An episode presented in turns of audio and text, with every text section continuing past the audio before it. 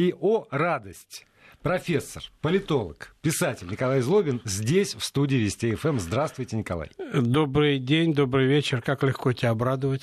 Меня очень. Я при всем, вот, при всем том, что я живу в 21 веке, и гаджеты уже со всех сторон меня окружают, я все равно предпочитаю разговор э, с собеседником, когда mm-hmm. его вижу, когда вижу глаза. А когда вы находитесь в этом своем заокеанском далеке, где я ни разу не был, и мне все кажется, что там хуже, чем здесь. Нет никакой Америки, помнишь? Да, да, нет, вот, практически я, я вообще не понимаю, где вы с небес со мной разговариваете. Могу ли да, там сложно вклиниться, э, совсем не так э, троллить удобно. Ну да, я понимаю. Ладно, я в следующий раз пойду в темных очках, чтобы ты не видел мои глаза.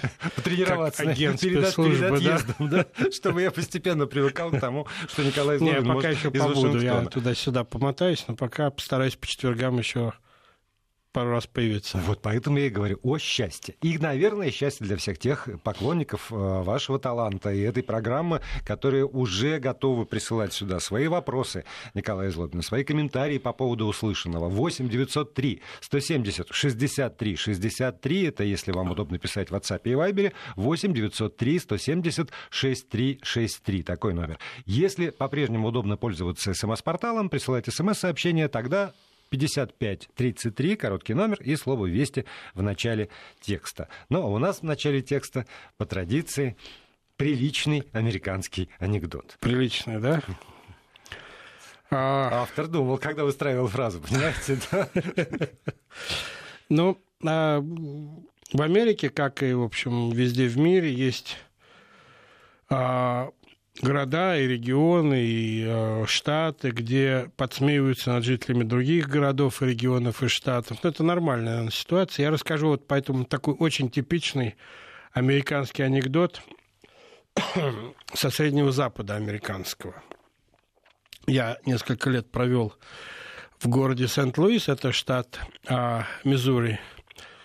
И а, вот из этого района я привез такой анекдот. А в штате Миссури, а соседом э, со штатом Миссури является штат Канзас. Всем хорошо известный, наверное, по а, роману, ну, как он в России назывался, «Волшебник изумрудного города», да, или «Страны Оз» и так далее, поскольку... Там все время смерчи, мы знаем. Да, кстати, да, это правда, потому что там, в общем, достаточно плоская равнина идет, и это середина Америки, там разгоняется ветер, ну, неважно. Так вот, в штате Канзас, как ни странно, который расположен рядом со, со штатом Миссури, нет города Канзас-Сити, а он в штате Миссури. Вот в штате Миссури есть Канзас-Сити, и а, куда, собственно говоря, и забросил, по идее, так сказать, эту девочку, Дороти, если я правильно помню, как ее звали. А, и а, Сент-Луис, они в одном штате находятся, на разных э, сторонах вот этого штата Миссури. Кстати, когда в Дороти я вспомнил анекдот про Билла Клинтона, но я рассказывать ее здесь не буду, Это потом. потому что было попрошено, да, ты попросил меня рассказывать приличный американский анекдот. Но кто хочет узнать анекдот про э, Билла Клинтона и вот эту девочку, я отсылаю к своему Телеграм-канал. Я, я ждал, сейчас вспомнил. Я Нет, это, это экспромт. Я сейчас вспомнил, что несколько дней назад я поместил этот анекдот себе в Телеграм-канал. И я каждое утро начинаю с американских анекдотов а, вот а, свой Телеграм-канал и стараюсь вот не повторять анекдоты там и анекдоты здесь. А, называется, как ты знаешь, «Абсолютное зло». Через «А». Абсолютное зло, да, оба слова, это два слова, вот и оба слова с больших букв. Вот, там есть это анекдот, и сегодня я там поместил очередной американский анекдот, который можно прочитать там, а здесь я расскажу совсем другой, вот про эти два города. Когда житель а, города Канзас-Сити приехал в Сент-Луис и пошел в бар, выпил и э, говорит, слушайте, ребят, хотите, я вам расскажу анекдот про жителей Сент-Луиса? Ну, бармен говорит, слушай, говорит, ну, я не знаю, вот э, я вообще парень молодой, здоровый, во мне 120 килограмм веса, я вообще не люблю, когда надо мной смеются, подумай, так сказать, я не уверен, что я пойму шутку про город, в котором я живу. А потом посмотри, вот рядом за стойкой сидит громила наш местный, там у него 200 килограмм веса, он тоже вряд ли поймет твою шуточку про город, в котором мы живем, и в котором мы сейчас сидим, выпиваем. И вышибала у нас в баре тоже местный, родился здесь, и он тоже вряд ли, так сказать, поймет, на что приезжий из Канзас-Сити говорит, да ничего, ребят, я расскажу ее дважды, если надо. Вот. А такие шутки, в общем, это типичные вот для взаимоотношений этих двух городов и жителей городов. Но я думаю, что это легко переносится на любые два российских города, например, которые э, с иронией относятся друг к другу, или любые два региона, но смысл как раз вот именно в этом. А, а чтобы закончить эту тему с э, Э, могу рассказать очень короткий, буквально в два предложения анекдот, когда муж, американский тоже анекдот, муж читает газету и говорит, смотри, вот э, провели социологи исследования, женщина в течение дня употребляет ровно в два раза больше слов, чем мужчина. Средняя женщина употребляет в два раза больше слов, чем мужчина, говорит он жене. Жена мне смотрит и говорит, это потому что мне тебе, идиоту, надо все дважды объяснять. Вот такой милый, так сказать, а, приличный, как ты просил, анекдот, да еще, так сказать, с подчеркиванием семейных ценностей, в общем, чтение газет, соответственно, укрепление, Пол, так сказать, полный да. набор, да? да. Скрепы на скрепе, и скрепы погоняют, американские скрепы. Да, ну, и к тому же небольшое изучение американской географии тоже, в общем, полезно. Я не знал, кстати, что Канзас-Сити не Я не сомневался. Вот. Это что, вот это вот опыт общения я со шучу, мной на протяжении я нескольких шучу, месяцев? Я, шучу. да. Но на самом деле это не совсем так, потому что и там, и там он делится пополам просто, но, в общем, желающие могут залезть в атлас и посмотреть. Я тоже не сомневался, что вы не полную правду мне сказали. Вот. Ну, вот так вот э, мы говорим про Америку, про то, что, что там происходит и как там люди живут. И если вы помните, я обращаюсь к нашим слушателям, которые регулярно в это время включают радио Вести ФМ, в прошлой программе мы говорили о тех вещах, которые вызывают безусловную гордость э, и восхищение у американцев. Чем э, американец гордится и что вызывает в нем э, уважение к другому человеку. Есть же и обратная сторона медали. Есть, безусловно, наверное, вещи, э, которых американцы стесняются, стыдятся, и э, вещи, которые действительно... Что вот, их раздражают, что, да, что их раздражает. себя. Потому да. что вот даже если, ну, поскольку здесь в этой студии все время говорится про политику в основном же, а не, не про обычных людей, то вот эта вот история э, там, с импичментом, ми, с, вообще с историей импичментов. Главное не то, что там человек сделал, как он это, не знаю, прослушивал, не прослушивал, вступал в незаконную связь или пытается, значит, там э, что-то решить для себя. А главное становится, что он соврал. И вот эта вот ложь из уст президента, это, это повод для того, чтобы развернуть вот такую вот кампанию. И э, для меня, на самом деле, вот э, здесь ну, как, как бы смещены а, акценты, потому что я бы прежде всего, лично я, я не говорю там, про, про среднего россиянина, я бы э, все-таки делал упор на содеянное, а не про то, э, не на то, как про это было рассказано. Да, даже под присягой, даже там ну, Конгресс. ложь под присягой вообще это большое преступление в Соединенных Штатах. Кстати говоря, на секундочку. Импичмент, а, он есть во многих странах, во-первых, процедура отстранения а, чиновника, высшего чиновника или там средней руки чиновника от власти невыборным, вне выборов, так сказать, или вне э, традиционной процедуры, она есть во многих странах. В России, я напомню, есть соответствующий закон, если я правильно помню, новейшую российскую историю, импичмент был попытка трижды объявить Борису Ельцину, да. и трижды, то есть Такая процедура тоже была, и, наверное, есть, так сказать, до сих пор в российских законах. И в Америке это отнюдь не распространяется только на президентов. В принципе, любой чиновник, так сказать, может попасть под импичмент, и не только Конгресс США, Сенат США принимает решение а про импичмент, ну, например, а, и не только президент, я повторю, если я правильно помню, а, семь, по-моему, а члены Верховного суда были в разные годы, так сказать, подвергнуты этой процедуре, были вынуждены покинуть свои позиции в Верховном суде, а Верховном суде США работают пожизненно. Вот. А, и а, импичмент есть и на местном уровне, на уровне штатов, там Сенат а, того или иного штата, того или иного а, города может, так сказать, провести процедуру импичмента в отношении своих чиновников, там губернатора или а, какого-нибудь выбранного сенатора, конгрессмена и так далее. То есть это вообще довольно так сказать, известный механизм, прописанный по-разному в законах. И э, это отнюдь не... Когда все говорят, вот в Америке было там... Это четвертая попытка импичмента, это четвертая попытка импичмента президента. А так, в принципе, это гораздо более часто встречающаяся вещь. И не только в Америке, я повторяю, во многих странах это есть. Вот. Но она, в общем, достаточно субъективно прописана, естественно, отвечая на твой вопрос. Вот.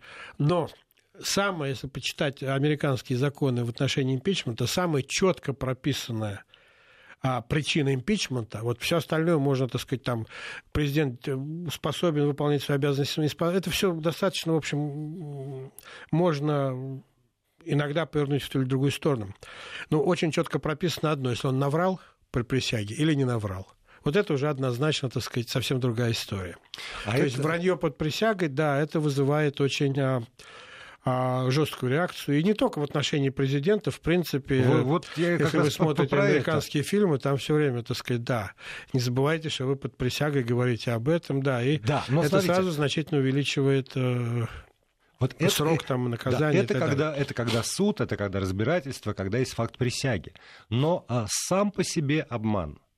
А, ну вот мы, мы знаем, вот, а этот человек у нас вот лжец он, он врет. В классе, в школе, там, не знаю, в, в коллективе каком-нибудь, все равно там в офисе, на работе, в, среди вот этого комьюнити соседей был пойман на лжи не раз. Вот это является тоже э, таким маркером, что мы этого ну, человека сразу готовы ну, подвергнуть условно, конечно, импичменту, то есть в, является, за пределы да, нашего Является, общества. да. Особенно вот я сталкиваюсь с этим по там слова моей дочери там, и так далее, которые до сих пор еще сейчас ну, учатся в американской школе, вот, а, и других детей, а, что вот в той среде, особенно в школьной, в подростковой среде, так сказать, ну, вранье, конечно, воспринимается негативно, мягко говоря, и человек становится чуть ли не изгоем, а главное, его начинают высмеивать, и, в общем, задавать вопросы, а зачем, собственно, надо было врать. Проблема в том, что отчасти, насколько я могу понять, после 30 лет жизни в Америке, там не очень популярны, как бы сказать, э, похвальба. Принципе, никакой необходимости хвалиться нет, потому что понты не имеют никакого значения. Самый, один из самых неприличных вопросов, который может задать американцу, это вопрос, сколько ты зарабатываешь. И вообще узнать, сколько американец зарабатывает, очень трудно. И никогда ты по внешнему виду не узнаешь, человек богатый или бедный идет по улице, потому что одеты они могут быть достаточно одинаковые. Более того, ну, по моим личным, сугубо ненаучным, так сказать, субъективным наблюдениям, чем более выпендрежно один, одет человек, тем, видимо, у него есть проблема так сказать, с деньгами.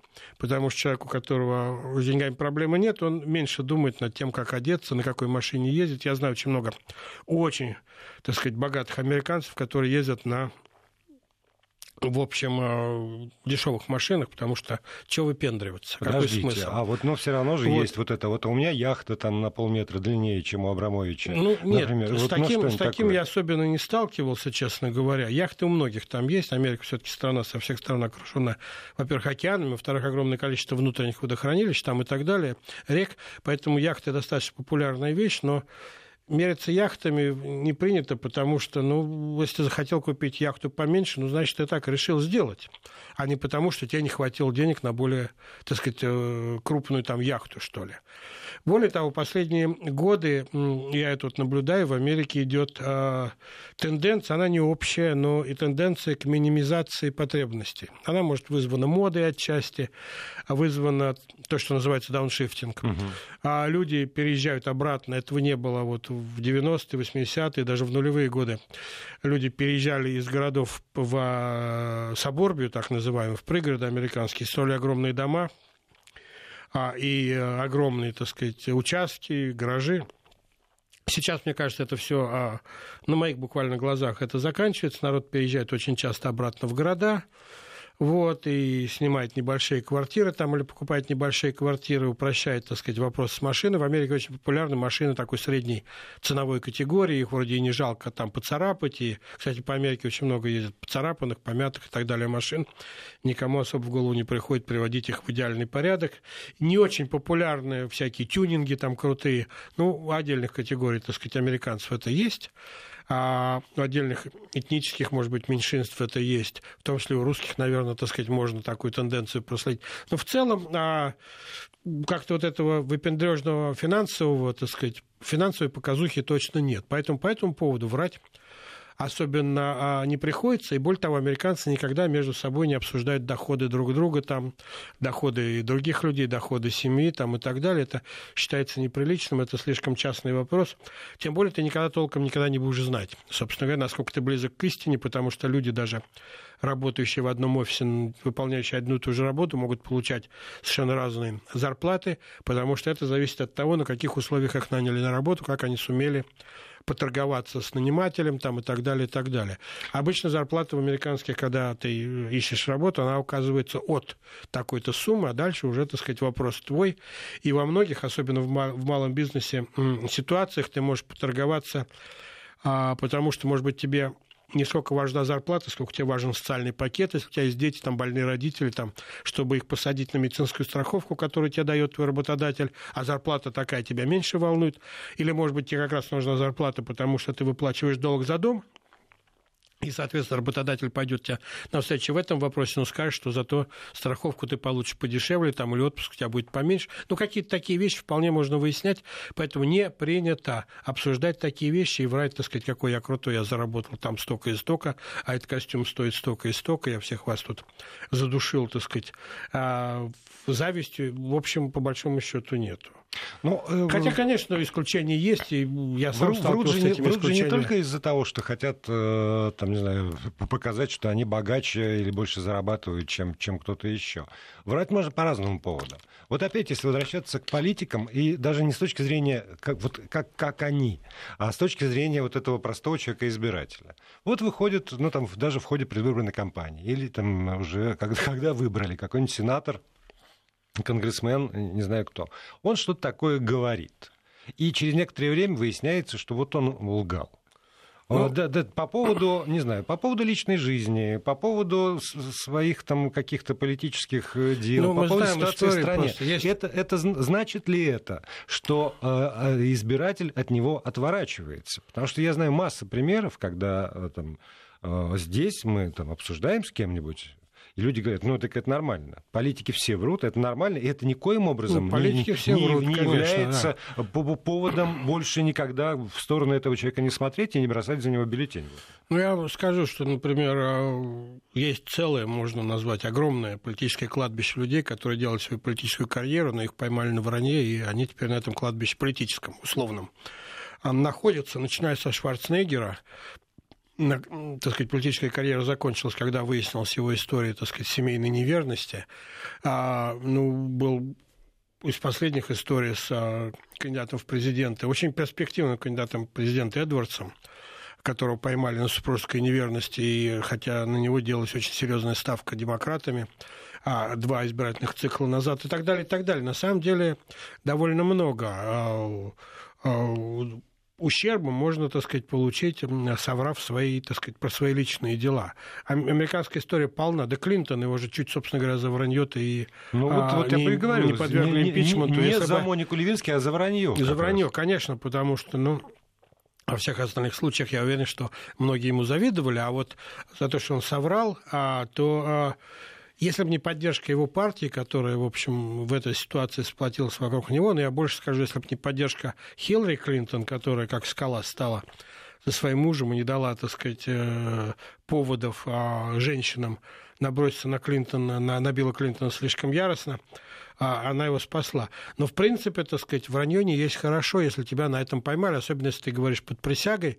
Американские законы очень четко, так сказать, это отслеживают, и вранье под присягой, будь ты политик или там выступаешь в суде или где-то еще, в общем, не очень хорошо. Другое дело, конечно, есть люди, которые видят ситуацию по-своему. Это знаменитый, когда а, а, шел допрос Клинтона в Конгрессе, да, вопрос вот из из. Что вы имеете в виду по словом есть? Есть, в смысле глагол есть. Вот. И так далее. Или там Тут недавно мне напомнили его знаменитый, когда он избирался первый раз, а, ему задали вопрос про а, наркотики. Курил ли он когда-нибудь марихуану? И явно, так сказать, были свидетельства того, что он курил, и, видимо, он знал это, что кто-нибудь где-то или фотографировал, или может рассказать. Он не мог сказать «нет». Но он тогда выкрутился, как известно, сказав «я курил, но не затягивался». Чем, в общем, так сказать, ну, повернул на свою сторону а, ситуацию. А, Потому кстати, что а... то, что он не затягивался, доказать нельзя, но он же, не, он же признал, что да, да но, вот но при этом получается, что если человек э, так, так или иначе как-то связан с наркотиками, это тоже не повод к нему плохо относиться. Это такой простительный грех. Нет, не совсем. Нет? Я вот, у меня есть такой очень хороший знакомый. Э... А, а, да, я прошу прощения, у нас реклама. Мы а, взял... после, но, после новостей уже ответ услышим. Николай Злобин, писатель, профессор и политолог здесь в студии. Э, вот закончили на, на, на вопросе, а, если человек связан с наркотиками, является ли это поводом его э, не уважать, и тоже как бы исключать из общества? Не, ну, в принципе, это достаточно серьезное обвинение. Наркотики преследуются и наказываются. Это однозначно криминальные сферы в Соединенных Штатах. И если э, кто-то из твоих друзей, родственников, не дай бог, детей попал, так сказать, в эту сферу, то это должно пресекаться моментально. Поэтому нет, это однозначно, так сказать, изгои и преступники. Но при этом в каждом практически американском фильме вот это вот там покурить косячок, это да. там к бабке не ходить. Это примерно как, вот, ну, во-первых, речь идет о легких наркотиках, о марихуане, которая сейчас к тому же во многих штатах разрешена в медицинских целях и выращивание там и использование. А во-вторых, это как такой старый вопрос, который всегда есть, вот ограничитель скорости, он действует вот сколько написано или плюс 10? Вот, ну, плюс 20. кто его знает? Понимаешь, как полицейский посмотрит? Он может в любом случае арестовать тебя за плюс один а, сверх скорости. Не арестовать, а штрафануть. А может тебе и плюс 15 разрешить. Ну, вот, конечно, субъективно. Но я вот э, начал говорить о своем телеграм-канале, и я вспомнил, что я сегодня утром все-таки нарушу свои собственные правила. Расскажу анекдот, который я поставил туда сегодня утром, потому что он отчасти связан с нашим с нашим э, с темой нашего разговора. А, ну, а желающие могут его прочитать у меня в абсолютном зле. Вот, но идет суд, как раз большой суд, коррупционное дело, и прокурор, обвиняющий прокурор, обращается к свидетелю и говорит свидетелю, правда ли, что вы получили сотни тысяч долларов за то, чтобы обвиняемого вывести из-под удара? Ну, свидетель молчит, никак не реагирует, смотрит в окно. Прокурор еще раз говорит – правда ли, что вы получили сотни тысяч долларов за то, чтобы вывести из-под удара главного обвиняемого? Но свидетель опять, свидетель опять молчит, зевает, смотрит в окно, вообще никак не реагирует. Судья в своем кресле поворачивается и говорит к свидетелю, свидетель, мы ждем вашего ответа на вопрос прокурора. Свидетель дергается и говорит, ой, ваша честь, а я думал, он вас спрашивает. Вот, поэтому... Вот такая ситуация. Я повторяю, тут я все поставил в телеграм-канале.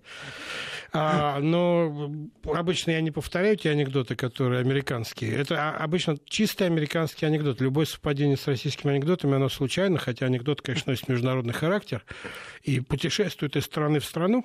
Но у себя в телеграм-канале я пытаюсь ставить э, те анекдоты, которые я на радио не рассказываю. Сейчас уж тема просто совпала. И, чтобы закончить эту тему, напомню, что мой телеграм-канал называется «Абсолютное зло». Да. Свершилось. Что мы уже откомментировали мое название в прошлой или какой-то программе, да, но ты да, уже да. сказал все, что по этому поводу думаешь. Я уже ничего не думаю. У меня мыслей мало, я их берегу а, на следующий эфир. Вот. Э, и продолжу, потому что э, все равно, мне кажется, пока все, что, все, что вот говорится, это говорится про какие-то вещи, которые ну, во многом совпадают. Я при, вот, да, при я этом понял, наверняка да. есть какие-то вещи, которых там американец стесняется, а там жители какой-нибудь другой страны, неважно, Германии, Франции или России, как раз ну, вот да, этого я понял, не стесняется. на что ты намекаешь, да. Да. На что я намекаю? А... Я вообще очень широко грибу. Знаете, закинул старик невод. Вот ну, я, я тебе скажу, я много лет преподавал в американских университетах а, и преподавал в лучших американских университетах, лучших мировых университетов, например. И больше всего меня раздражало то, что на семинарах студенты в знач... очень часто, это нормально, едят.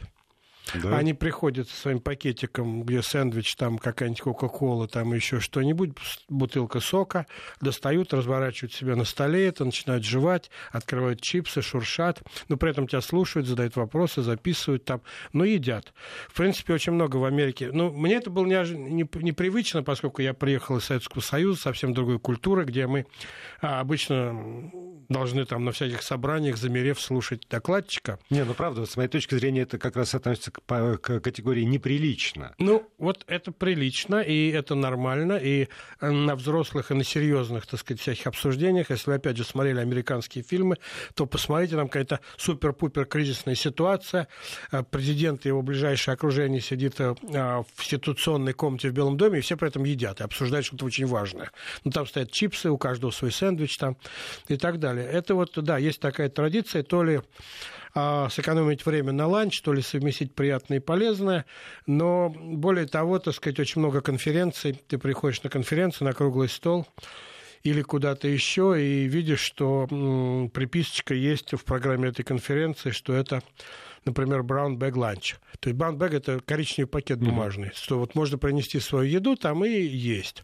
Более того, часто, так сказать, это приносится а кейтерингом, то есть фирмы, которые еду, так сказать, обеспечивают для той или иной конференции или того или иного университета, объявляется перерыв, но кто не успел, просто берет свою тарелочку, идет обратно в зал, садится там на коленях и ест. Это вполне нормально. И вот это меня, например, все время не то, что раз, ну, раздражало, да, потому что это шуршание, там всякое хрустение. там... А, а в театре шуршать фант, фантиком? В, театре я с этим не, не сталкивался.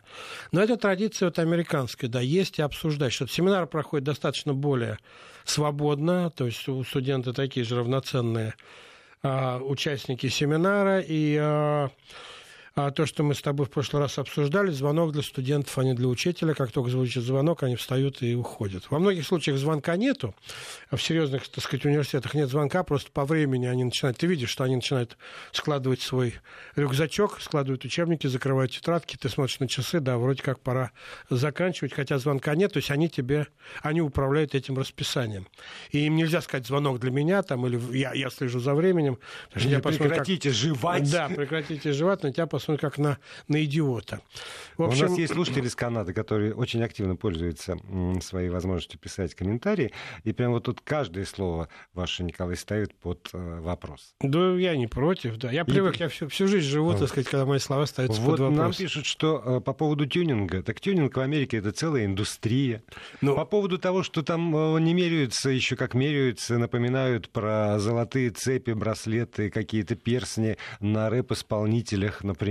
Ну, из того, что как, как бы да, я часто, понимаю. часто Но я же очень аккуратно сказал, что за исключением некоторых этнических и профессиональных групп.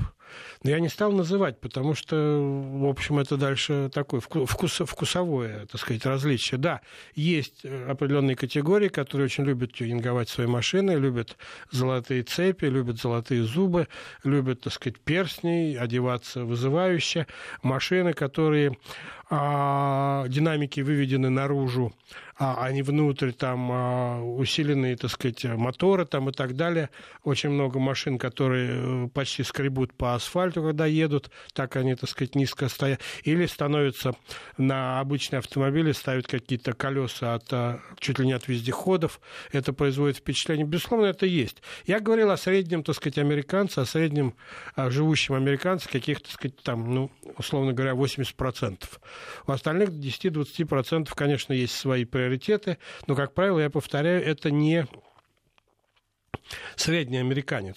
Да, а, есть, а есть вот, а накрученные вот тогда... мотоциклы. Вот на Среднем Западе, где я жил, очень популярно, так сказать, вот эти вот мотоциклетные организации, у них очень накрученные мотоциклы, они все блестят, там и музыка кричит, орет, и у них куча заклепок, там и 15 шарфов на шее, там на локтях, на коленях, там и так далее, и так далее, которые развиваются, когда они едут. Очень красиво ехать по американским хайвеям ночью, когда ты проезжаешь мимо многих а, этих огромных а, американских а, как они называются, фур, И многие из этих фур украшены красиво отражателями, там, разными картинками. Там.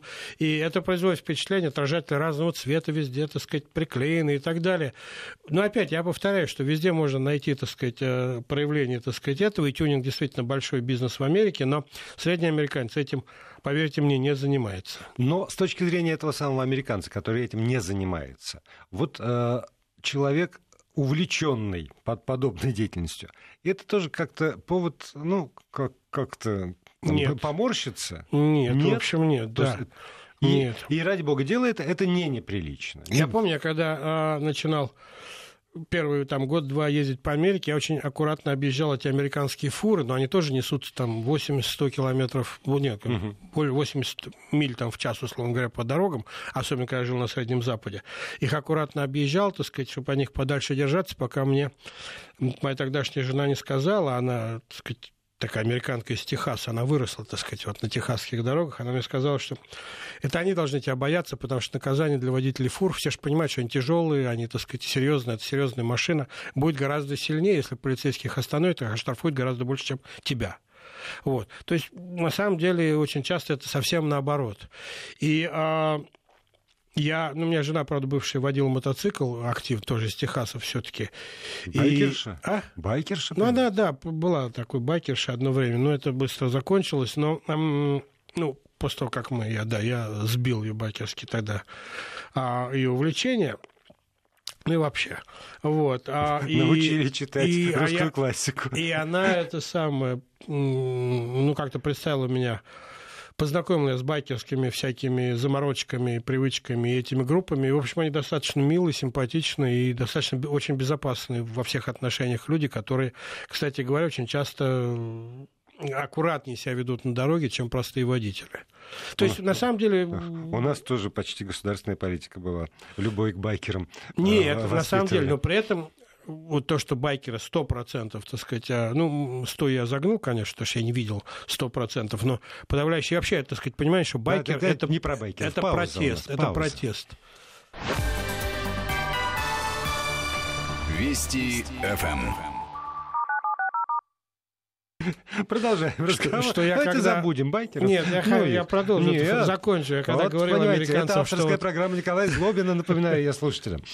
в России, да, есть организация байкеров, которые поддерживают власть, они говорили, это какой-то оксиморон. Такого быть не должно. Ну, это к вопросу вот о байкерской культуре. Так, ох, Что ох, там еще, ох, товарищ не, ус- Исканов? не успокаивается, прям не успокаивается. Да, вот, ну, поскольку... Ну, в Канаде я бывал очень много, но я там подолгу никогда не жил, поэтому канадские заморочки я могу не знать, честно говоря. А канадец очень хорошо знает американский, судя по всему. Так вот, поскольку прозвучало слово театр а, и э, границы допустимого.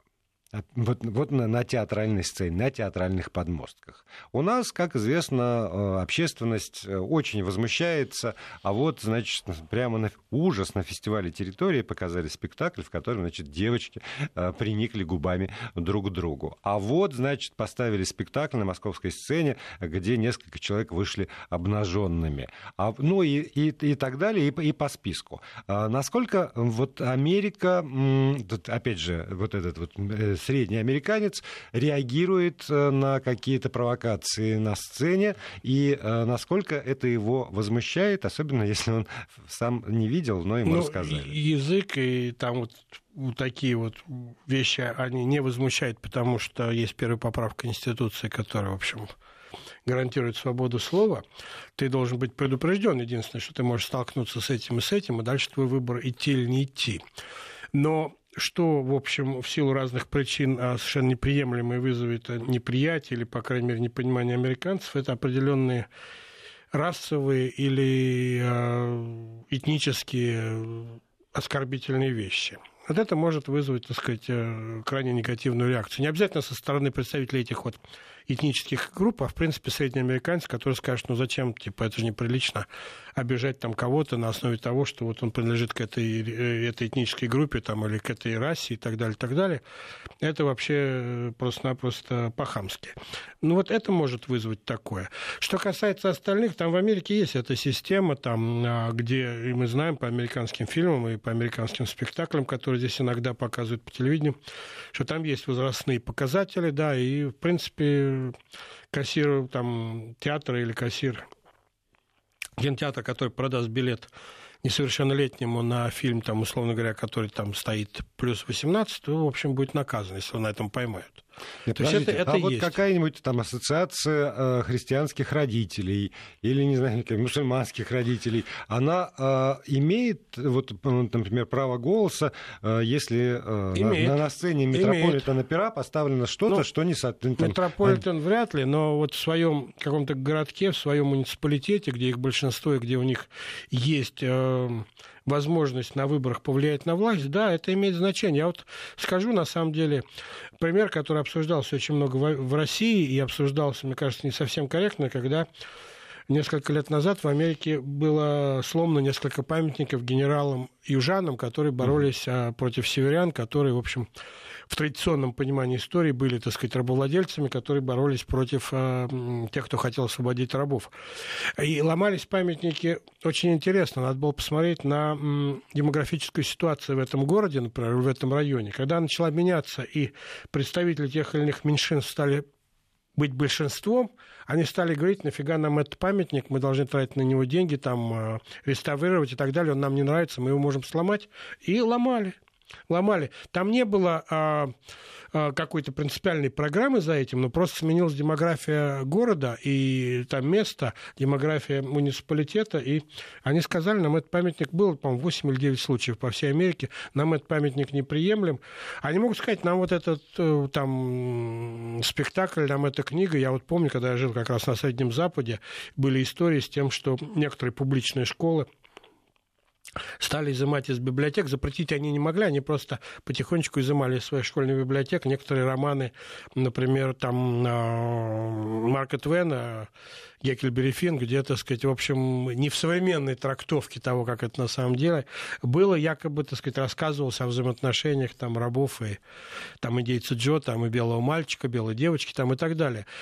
Запретить они не могли, потому что есть первая поправка Конституции, но надавить на школьное руководство или руководство школьного округа с тем, чтобы с школьных библиотек это изъяли, да, они смогли. Я не знаю, сохранился ли этот запрет дальше, а, но, в общем, такие вещи, такие вещи а, могут быть и были, и а, я не удивлюсь, если они будут продолжаться. Они носят, так сказать, я повторяю, характер очень тесно связанный с тем, где вещает или где работает тот или иной театр, где стоит эта библиотека, где находится радиостанция, кто ее слушатели, ну и отчасти кто владеет и кто заказывает там рекламу, потому что одна из, так сказать, главных регулирующих вещей э, СМИ Америки – это реклама.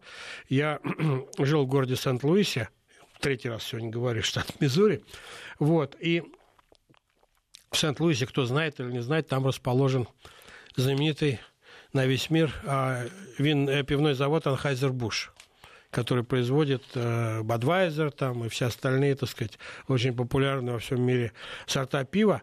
И вот, а, а, например, в местных газетах, на местном телевидении практически нельзя было увидеть а, критику Анхайзер-Буша Э, компаний, потому что это был основной из не только работодателей, но и основной из рекламодателей. Поэтому какие СМИ будут подписывать себе смертный приговор, так сказать, нападая на компанию, которая дает тебе рекламу и, в общем, помогает жить. Поэтому все, кто хотел критиковать Анхайзер-Буш, выезжали за пределы города Сент-Луиса или в тот же Канзас-Сити, или в соседний штат Иллинойс, и оттуда громили там Anheuser-Busch и так далее. Это реальная ситуация, которая, да, есть. И вот такие ограничения, безусловно, есть. Культурные. Я все время написал книгу о свободе а, а, что мы на каком-то этапе мы будем бороться не за свободу слова, мы будем бороться за свободу от свободы слова. Потому, ну, это отдельная тема, можем в следующий раз ее поднять.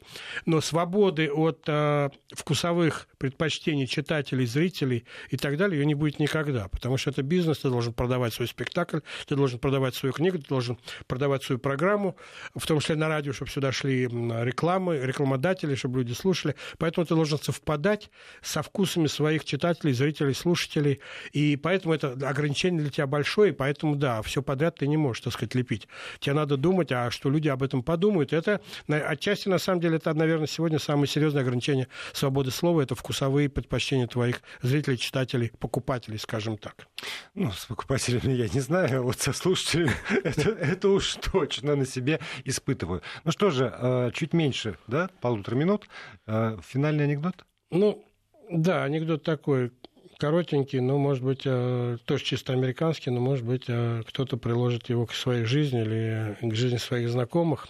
Две девушки разговаривают, а, и одна другой говорит, слушай, как мне э, надоели все эти старушки, которые на каждой свадьбе, вот хожу на свадьбу, приглашают подружки, там выходят замуж, на каждой свадьбе подходят ко мне и говорят, ну что, Нэнси, ты будешь следующая? Имея в виду саркастическим моим тоном, понимаешь, что вот меня поставить как-то в неудобное положение. И подружка вторая говорит, ну, я давно от этого избавилась. Она говорит, как ты избавилась? Я говорит, очень просто, я даю тот же самый совет. Я стала ходить на похороны и задавать этим бабушкам тот же самый вопрос. Добрые, добрые вы, добрые. А, да. Ну вот а, значит, про среднего американца, про то, как он живет, как он себя чувствует, мы продолжим, продолжим говорить ровно уже через да, неделю. в следующий четверг. А, пока что я пойду на поводу у глубоко уважаемого мной Николая Злобина. Еще раз назову его телеграм-канал «Абсолютное зло». А, два слова с большой буквы. «Абсолютное» пишется через «А», а «зло» через «З». Соответственно, подписывайтесь.